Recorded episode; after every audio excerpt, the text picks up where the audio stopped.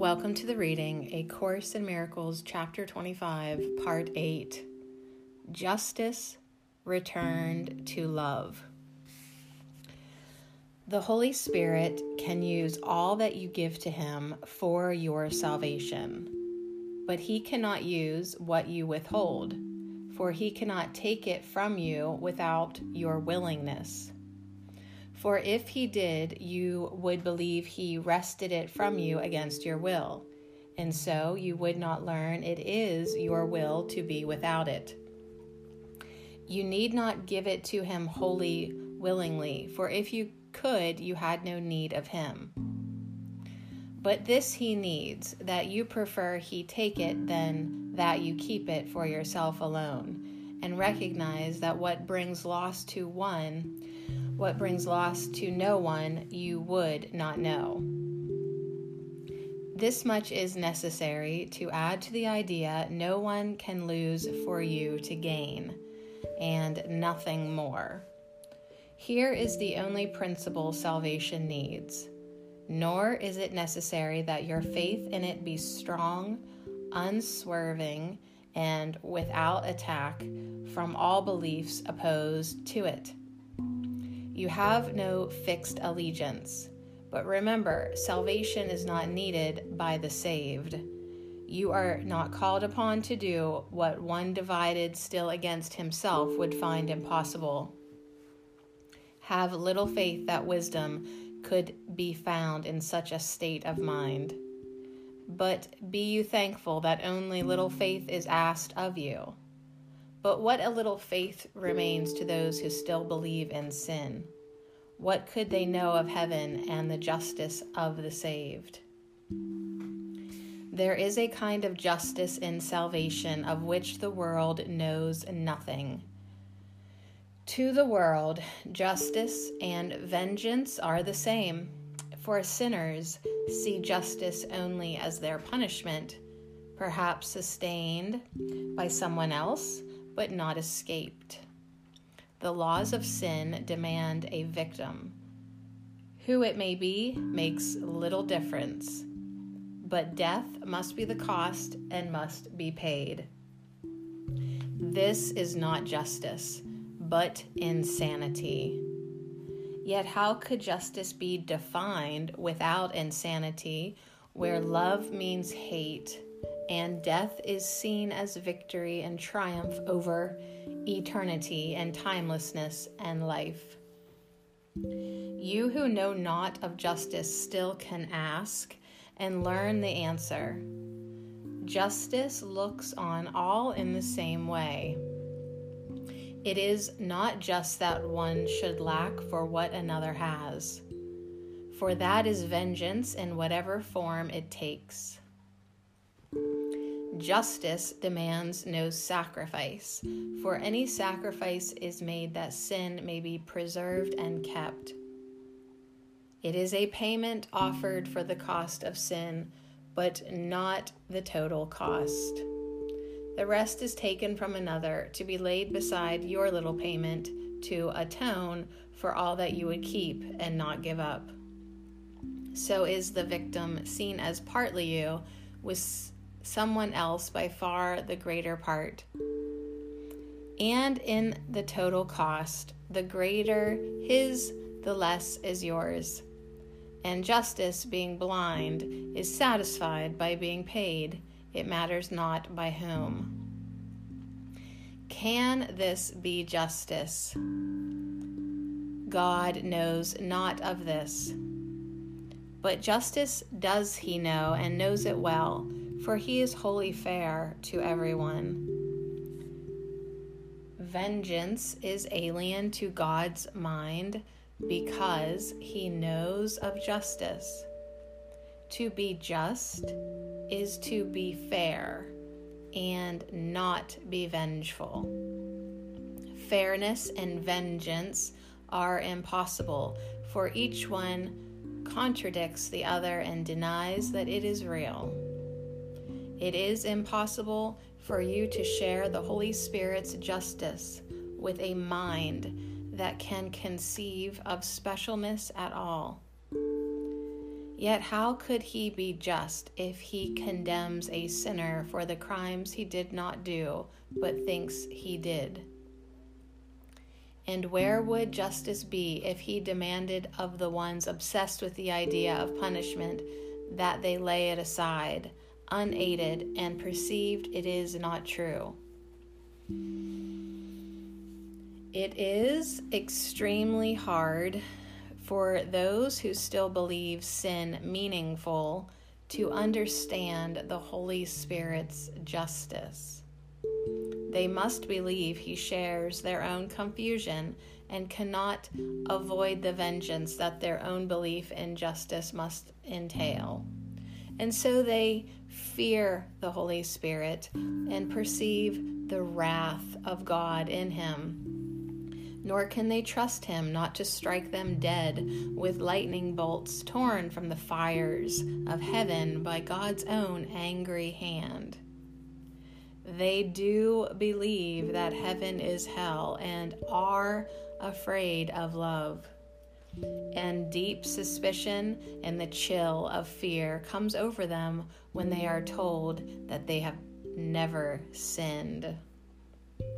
Their world depends on sin's stability, and they perceive the threat of what God knows as justice to be more destructive to themselves and to their world than vengeance, which they understand and love. So, do they think the loss of sin a curse and flee the Holy Spirit? as if he were a messenger from hell, sent from above in treachery and guile to work God's vengeance on them in the guise of a deliverer and friend. What could he be to them except a devil, dressed to deceive within an angel's cloak? And what escape has he for them except a door to hell that seems to look like heaven's gate? Yet justice cannot punish those who ask for punishment, but have a judge who knows that they are wholly innocent in truth. In justice, he is bound to set them free and give them all the honor they deserve and have denied themselves because they are not fair and cannot understand that they are innocent. Love is not understandable to sinners because they think that justice is split off from love and stands for something else, and thus is love perceived as weak and vengeance strong. For love has lost when judgment left its side and is too weak to save from punishment. But vengeance without love has gained in strength by being separate and apart from love. And what but vengeance now can help and save, while love stands feebly by with helpless hands, bereft of justice and vitality, and powerless to save? What can love ask of you who think that all of this is true? Could he, in justice and in love, believe in your confusion? You have much to give. You are not asked to trust him far, no more than what you see he offers you and what you recognize you could not give yourself. In God's own justice, does he recognize all you deserve, but understands as well that you cannot accept it for yourself? It is His special function to hold out to you the gifts the innocent deserve. And every one that you accept brings joy to Him as well as you. He knows that heaven is richer made by each one you accept. And God rejoices as His Son receives what loving justice knows to be His due. For love and justice are not different because they are the same, does mercy stand at God's right hand and gives the Son of God the power to forgive himself of sin. To him who merits everything, how can it be that anything be kept from him? For that would be injustice and unfair indeed to all the holiness that is in him, however much he recognize it not. God knows of no injustice. He would not allow his Son be judged by those who seek his death and could not see his worth at all. What honest witnesses could they call forth to speak on his behalf? And who would come to plead for him and not against his life? No justice would be given him by you Yet God ensured that justice would be done unto the Son he loves and would protect from all unfairness you might seek to offer, believing vengeance is his proper due. As specialness cares not who pays the cost of sin, so it be paid. The Holy Spirit heeds not who looks on innocent at last provided it is seen and recognized. For just one witness is enough if he sees truly. Simple justice asks no more. Of each one does the Holy Spirit ask if he will be that one, so justice may return to love and there be satisfied. Each special function he allots is but for this that each one learn that love and justice are not separate, and both are strengthened by their union with each other. Without love is justice prejudiced and weak, and love without justice is impossible. For love is fair and cannot chasten without cause. What cause can be to warrant an attack upon the innocent? Injustice, then, does love correct mistakes, but not in vengeance, for that would be unjust to innocence. You can be perfect witness to the power of love and justice if you understand it is impossible the Son of God could merit vengeance. You need not perceive in every circumstance that this is true, nor need you look to your experience within the world, which is but shadows of all that is really happening within yourself. The understanding that you need comes not of you, but from a larger self so great and holy that he could not doubt his innocence. Your special function is a call to him that he may smile on you whose sinlessness he shares. His understanding will be yours. And so the Holy Spirit's special function has been fulfilled.